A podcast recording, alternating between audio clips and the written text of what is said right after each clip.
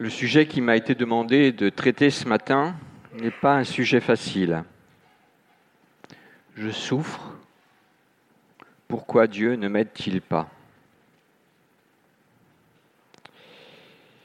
Et ce sujet est bien situé dans notre thème de l'année, avec Jésus, que du bonheur. Et il ne sera donc pas seulement question de bonheur dans cette prédication, mais aussi de ce gros point d'interrogation que vous pouvez voir sur le mur, la question de l'épreuve et de la souffrance dans nos vies. Alors, c'est la deuxième prédication euh, thématique que nous avons sur ce sujet, puisqu'en novembre, Xavier a déjà traité l'autre question, comment un Dieu tout-puissant et bon peut-il permettre le mal? La question d'aujourd'hui en est proche, mais elle prend un tour plus personnel. Il ne s'agit plus de l'apparente contradiction entre la souveraineté et la volonté de Dieu d'un côté et la réalité du mal, mais il s'agit de l'expérience très concrète de l'épreuve dans nos vies, de sa réalité qui fait mal et du sentiment d'abandon que nous pouvons expérimenter en certaines occasions. D'ici la fin de l'année, nous allons poursuivre cette réflexion que nous voulons pratique et encourageante avec trois séries sur trois livres bibliques. Le livre de Job, qui est le livre par excellence en lien sur les souffrances injustifiées et terribles qui peuvent frapper un croyant. Le livre de l'Ecclésiaste, qui explore la complexité de notre vie dans ce monde, dans ce monde pécheur, où euh, il n'est pas facile de toujours comprendre ce qui se passe. Et ce livre qui nous propose malgré tout des jalons de sagesse et de joie au sein des épreuves. Et enfin, ce sera l'épître aux Philippiens que Paul a écrit depuis une prison. Une épître où le mot joie revient souvent. Et une épître où nous verrons le témoignage de Paul, qui, exhorte et qui invite à une joie profonde, même au milieu des épreuves. Pourquoi Dieu ne m'aide-t-il pas? C'est une question en fait qui renvoie à des réalités bien différentes selon les personnes. Mais avant de tenter des éléments de réponse, pour autant qu'on puisse proposer des réponses à une telle question, nous voulons nous interroger sur la question elle-même. Pourquoi Dieu ne m'aide-t-il pas? De quel Dieu parlons-nous? Ce sera aussi une manière en nous interrogeant sur cette question, pourquoi Dieu ne m'aide-t-il pas De quel Dieu parlons-nous Ce sera aussi une manière de nous poser la question sur le il qui pose la question. Car derrière cette question, il y a des vécus bien différents pour les uns et les autres. Il faut aussi se poser la question de l'attitude de cœur que nous pouvons poser et que nous pouvons refléter derrière la question. Pourquoi est-ce que je dis que Dieu ne m'aide pas? Il y a de bonnes raisons et il y a sans doute aussi de mauvaises raisons. Nous verrons ensuite le témoignage que l'Écriture rend au sujet de l'épreuve.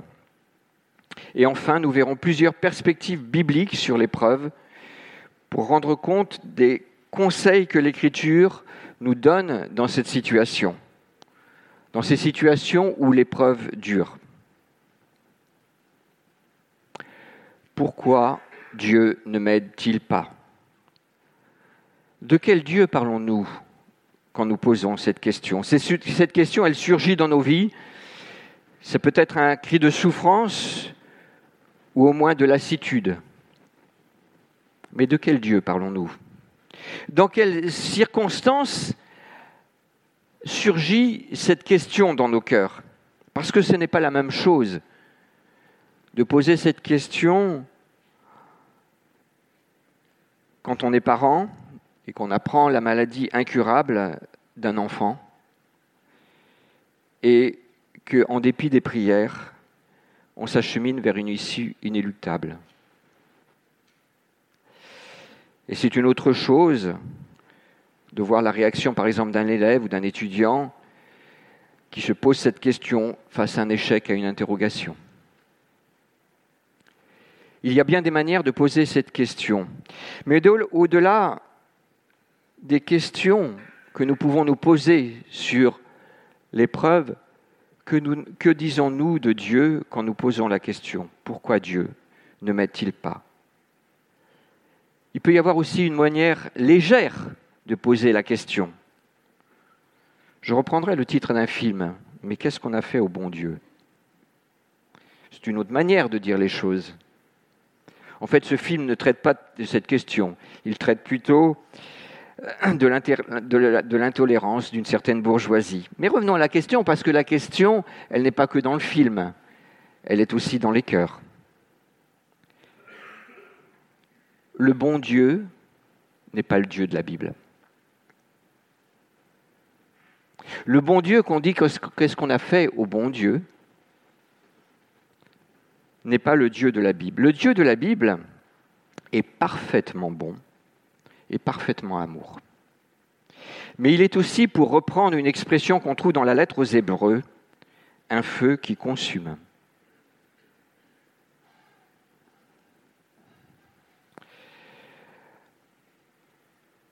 Quand la lettre aux Hébreux utilise cette expression, un feu qui consume, elle renvoie à plusieurs passages de l'Ancien Testament.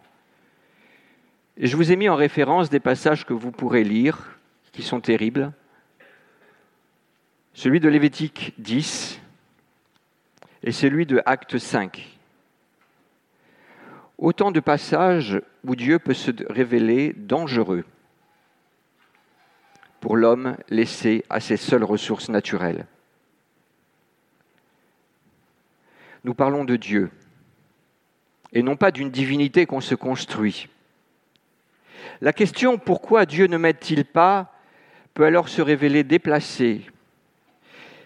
Et nous devons réfléchir à ce que nous disons quand nous disons pourquoi Dieu ne m'aide-t-il pas. Est-ce un cri de douleur? Nous verrons qu'il est tout à fait légitime. Est-ce l'expression d'une douleur devant Dieu et un cri devant lui? Et nous verrons qu'il a toute sa valeur. Est-ce une prière désespérée? Elle est d'un grand prix devant Dieu. Mais est-ce un procès à Dieu? Qu'est-ce qu'on a fait au bon Dieu? Alors c'est une erreur profonde qui oublie que Dieu est Dieu. Je vous invite à lire un passage dans le livre d'Ésaïe. Il est question un peu de Cyrus, mais il est aussi beaucoup question de Dieu, du, du Seigneur de l'univers. Je suis le Seigneur. Chapitre 45 du livre d'Ésaïe. Je suis le Seigneur, il n'en est pas d'autre. Hormis moi, pas de Dieu. Et il parle à Cyrus, je t'ai rendu puissant alors que tu ne me connaissais pas, pour que l'on sache de l'Orient à l'Occident qu'il n'y a rien en dehors de moi.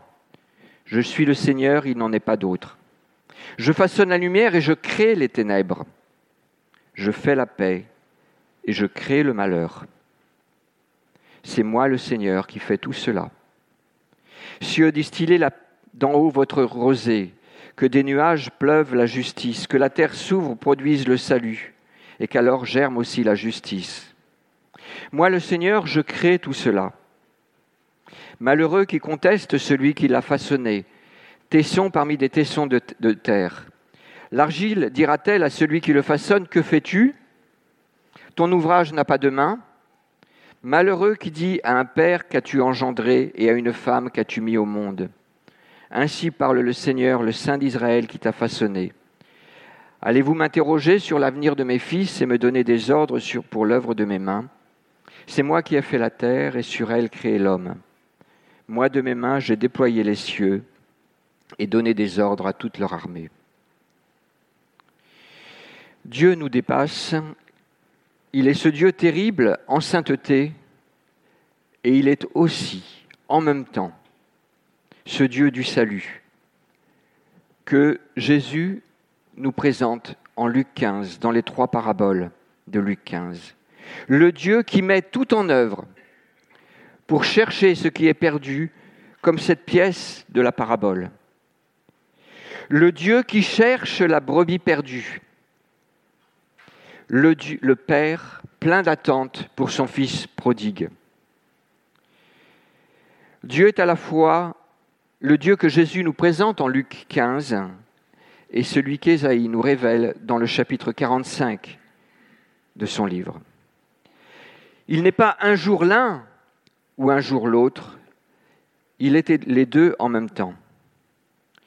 Dieu n'a pas arrêté d'être un feu qui consume avec la venue de Jésus-Christ, mais il nous permet de nous approcher de lui. Pourquoi Dieu ne m'aide-t-il pas? La question, quand elle est sérieuse et profonde, exprime un sentiment profond d'abandon, au point même de désespérer du secours de Dieu. Et l'Écriture est lucide sur la place de l'épreuve dans la vie du croyant. Au psaume 34, verset 20, on lit cette phrase Le malheur atteint souvent le juste. Littéralement, malheur sur malheur pour le juste. Et ceux qui fréquentent le livre des psaumes ne manquent pas de noter la grande part de lamentation qu'il y a dans le livre des psaumes. Le livre des psaumes est un chemin sûr pour progresser dans la vie avec Dieu et dans l'intimité avec Dieu. Il reflète tout ce qui fait la vie du croyant. On y trouve certes de la louange et de l'adoration, mais aussi des lamentations et des larmes. Je dois reconnaître qu'au début de ma vie de croyant, de ma vie chrétienne, cette accumulation de lamentations me fâchait un peu. Euh, et elle me déstabilisait au moins. Je ne sais pas si elle me fâchait, mais elle me déstabilisait. J'avais tendance à faire le tri dans les psaumes. Et à regarder surtout les psaumes qui invitaient à la louange, à l'adoration, à la contemplation. Mais au fil des années, j'ai pu comprendre de mieux en mieux la raison de ce grand nombre de lamentations. C'est bien le lot de la vie du croyant. Malheur sur malheur pour le juste, dit le psaume 34, verset 20. Un livre entier de la Bible est consacré au cas d'un chrétien, d'un croyant fervent qui est frappé par l'épreuve. C'est le livre de Job et quatre prédications lui seront consacrées à partir de la mi-mars. Et dans le Nouveau Testament, Jésus lui-même témoigne de ce malheur qui peut frapper aveuglément, ou qui semble frapper aveuglément. En Luc 13, on trouve un enseignement de Jésus. Jésus est en train de parler avec la foule. Plusieurs personnes l'interpellent sur un massacre que Pilate, a perpétré avec les Romains, où il a massacré des Galiléens, il les a mélangés, mélangé leur sang au sang de ses sacrifices, de leurs sacrifices. Et ceux qui lui parlent cherchent une explication à ce malheur. Qui a péché? Leur père eux-mêmes Ça renvoie aussi à une problématique que les Juifs se, se posaient au moment de l'exil. Pourquoi est-ce que le malheur nous frappe? Jésus, sans donner d'explication à ce mal qui en frappait certains, renvoie ses auditeurs à cette fois une catastrophe naturelle. Une tour qui s'est écroulée sur 18 personnes.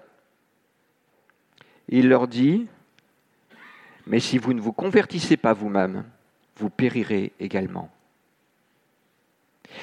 Cette attitude de Jésus face à l'épreuve qui surgit ici ou là me semble emblématique de toute l'écriture.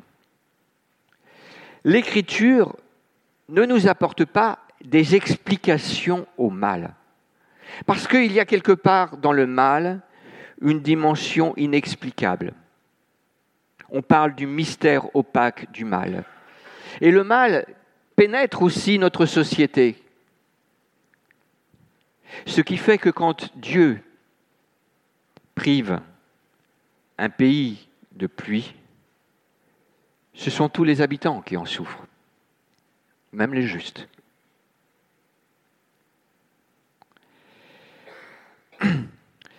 Mais le psaume 34, verset 20 ne s'arrête pas là. Il nous dit, si le mal atteint souvent le juste, l'Éternel l'en délivre toujours. La question n'est pas de savoir pourquoi le mal nous atteint et d'y chercher des explications, mais de nous confier dans le Dieu qui délivre du mal et des malheurs. Pourquoi Dieu ne met-il pas? À l'écoute de l'Écriture Au-delà de cet encouragement à la foi que nous trouvons dans l'Écriture, nous voulons maintenant suivre les conseils de l'Écriture. L'Écriture nous encourage à la foi. C'est le maître mot de l'Écriture. Le juste vivra par la foi. On le trouve dans l'épître de Paul aux Romains, dans son introduction. Et Paul s'appuie sur un passage d'Abacuc, dans un moment des plus sombres de l'histoire d'Israël, juste avant l'exil à Babylone. Cela renvoie aussi à un autre passage d'Ésaïe. Si vous ne croyez pas, Ésaïe 7, verset 9, vous ne tiendrez pas. C'est ce qu'Ésaïe disait à ce peuple au moment de l'invasion assyrienne. Et l'auteur de l'épître aux Hébreux nous le rappelle. Sans la foi, il est impossible d'être agréable à Dieu. Alors cette dernière partie qui sera conclusive voudrait décliner la marche dans la foi. Pourquoi Dieu ne met-il pas quand l'épreuve devient trop dure? Comment garder la foi? Comment rester confiant? Et nous le verrons sous six angles. Deux risques et quatre combats. Deux risques. La foi qui fuit devant l'épreuve, le procès à Dieu. Un autre risque, la foi qui esquive l'apitoiement sur soi-même. Quatre défis. La foi qui s'affermit, la foi qui reste lucide, la foi qui espère, la foi qui prie. Une foi qui fuit, le procès à Dieu. C'est ce que nous avons vu dans la première partie. De quel Dieu parlons-nous? S'agit-il du Dieu souverain sur toute chose, du Dieu parfaitement bon, du Dieu qui essuiera toute larme de leurs yeux, ou d'un Dieu contre lequel nous voudrions, que nous voudrions contester? Dieu n'est pas le Dieu de notre bien-être, parce que notre bien-être peut devenir une idole. Dieu est le Dieu que nous voulons servir. Et Dieu veut notre bien-être. Mais Dieu n'est pas au service de notre bien-être. S'en prendre à Dieu est un risque quand l'épreuve nous oppresse et qu'on cherche à y faire face. Mais c'est une chose de regarder en face la réalité de l'épreuve et c'en est une autre, de s'en révolter et de s'en prendre à Dieu, et ça ne sera jamais pour nous un avantage.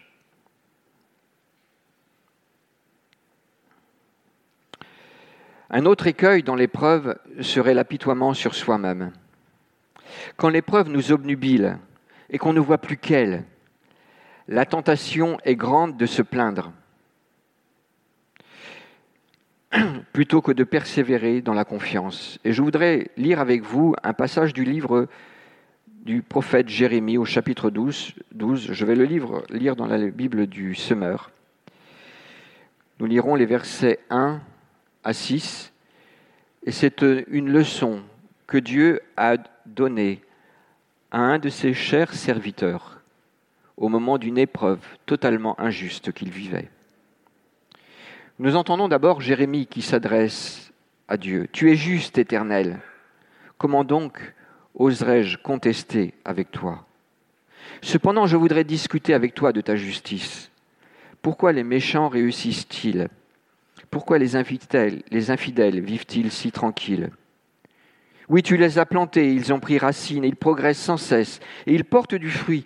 Tu es près de leur bouche, mais très loin de leur cœur Mais toi, Éternel, tu me connais, me, tu me vois, et tu, me sondes, tu sondes mon cœur qui a pris ton parti.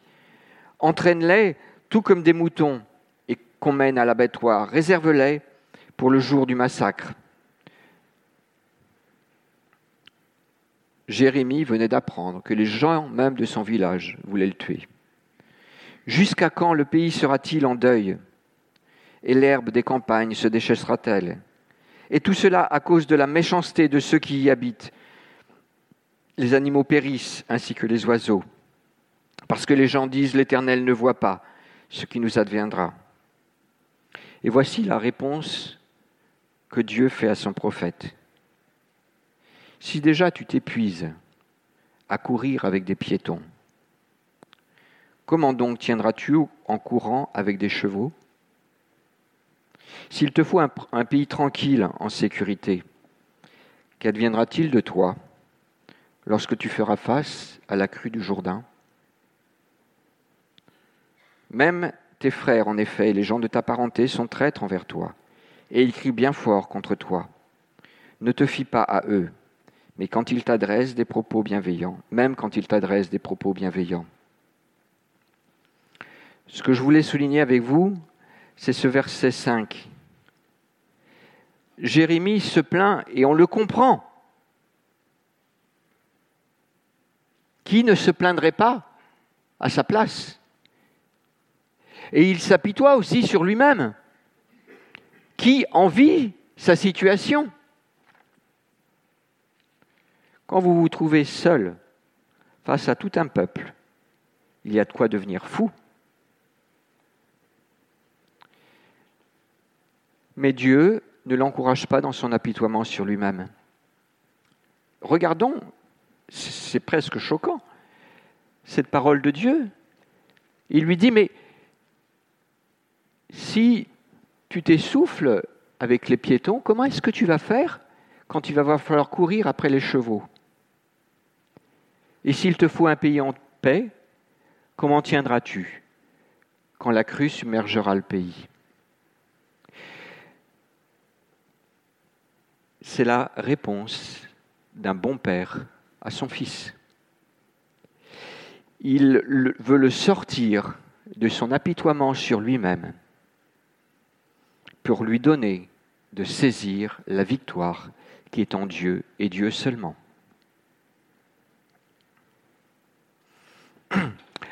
Avec ces mises en garde sur l'épreuve, nous voulons considérer les exhortations positives de l'Écriture au sujet de l'épreuve.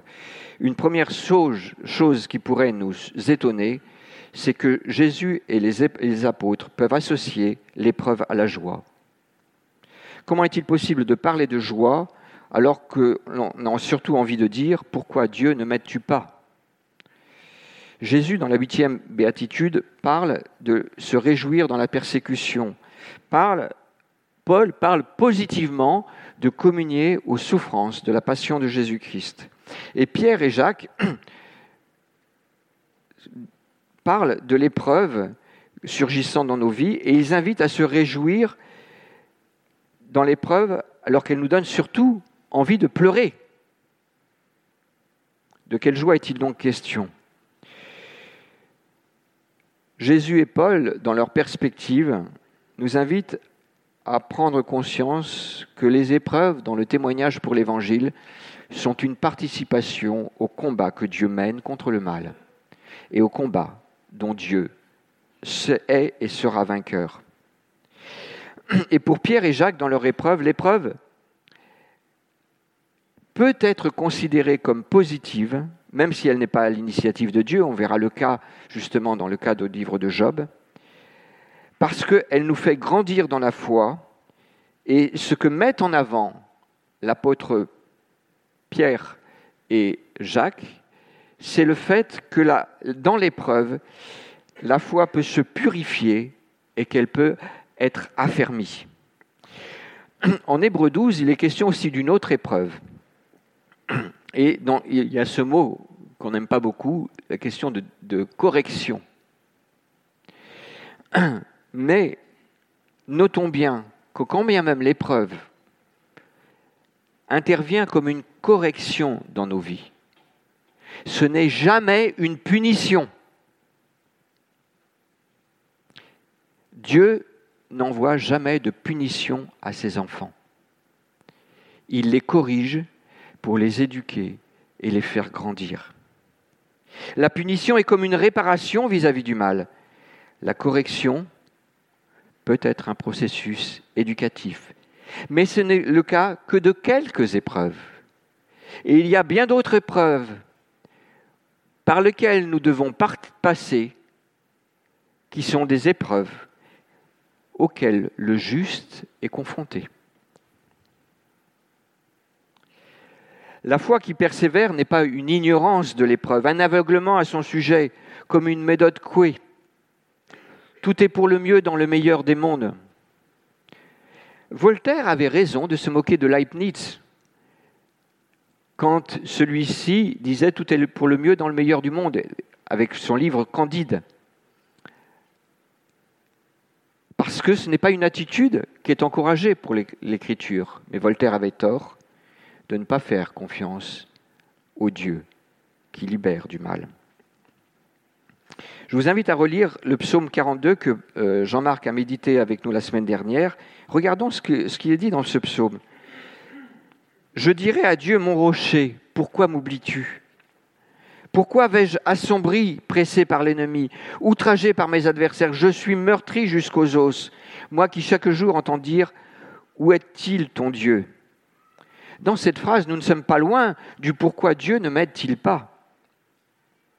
Et nous trouvons dans l'Écriture beaucoup de phrases, de constats de celui qui prie et qui dit à Dieu, il y en a marre, ça fait mal, c'est trop lourd.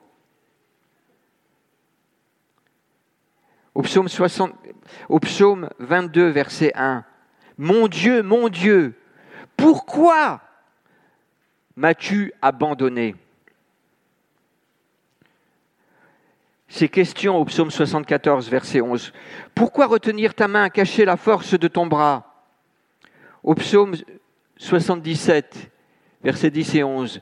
Dieu oublierait-il d'avoir pitié Dans sa colère, a-t-il fermé ses entrailles? J'ai dit une chose. J'ai dit une chose me fait mal. La droite du Très-Haut a changé. On voit que nous sommes invités à la lucidité par rapport à l'épreuve. Non pas l'ignorer, non pas dire qu'elle n'est pas là, elle est là. Et l'Écriture nous invite à la regarder en face.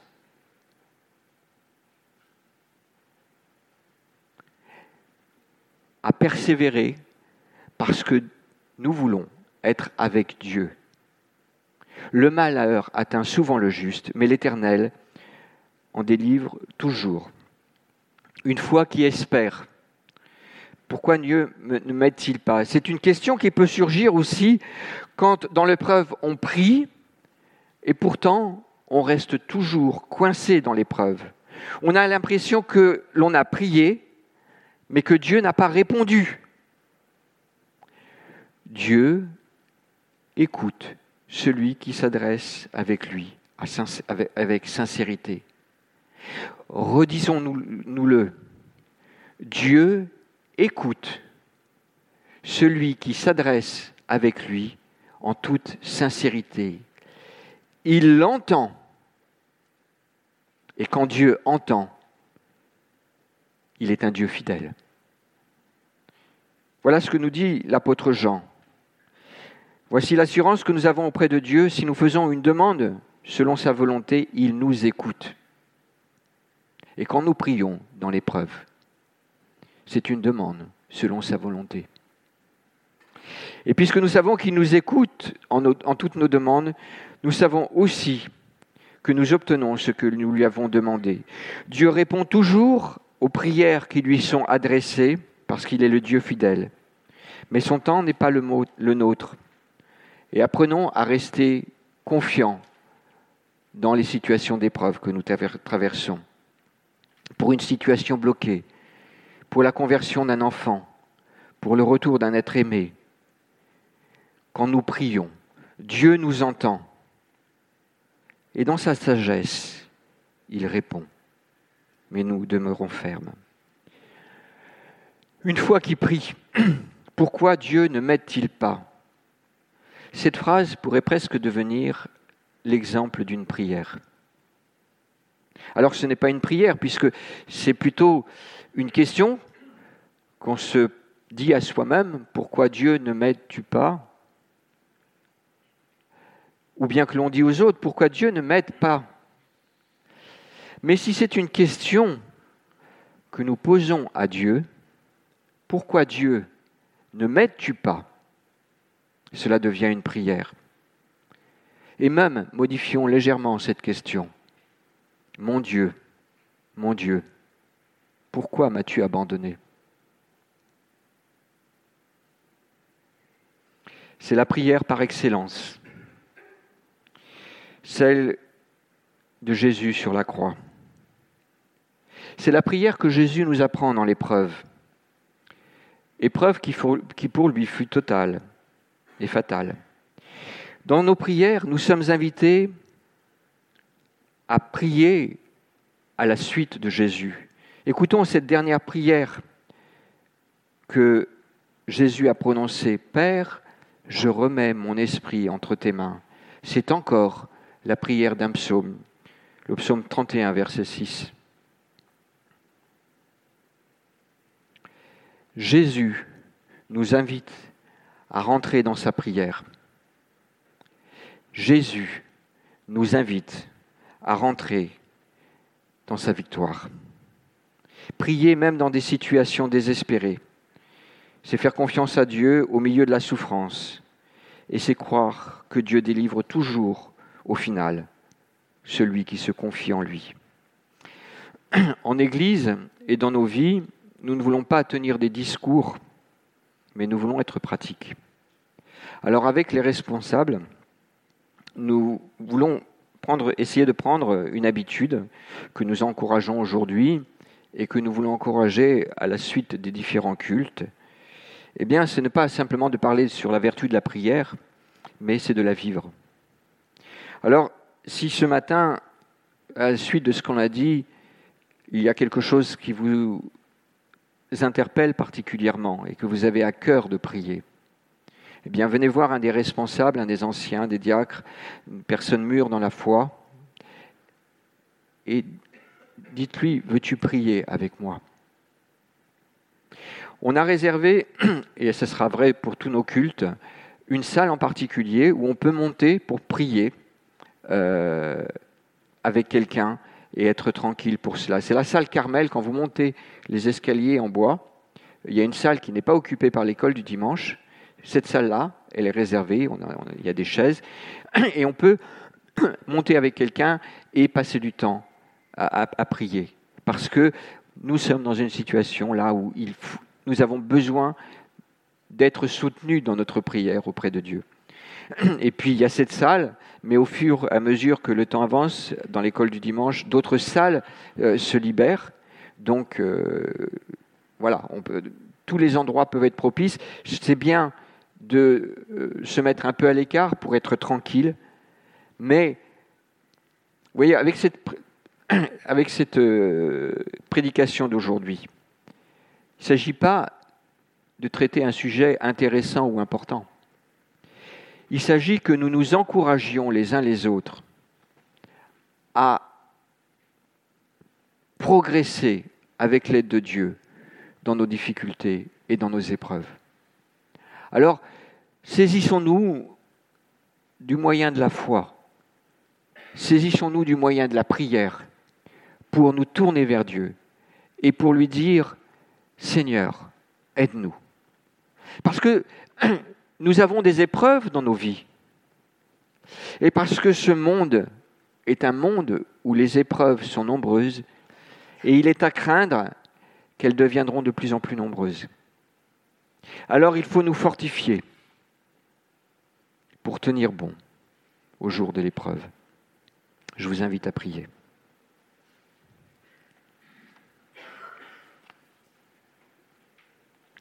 Seigneur Jésus, c'est la prière que tu as faite alors que ton cœur fondait au-dedans de toi, que tu faisais face à tout l'enfer.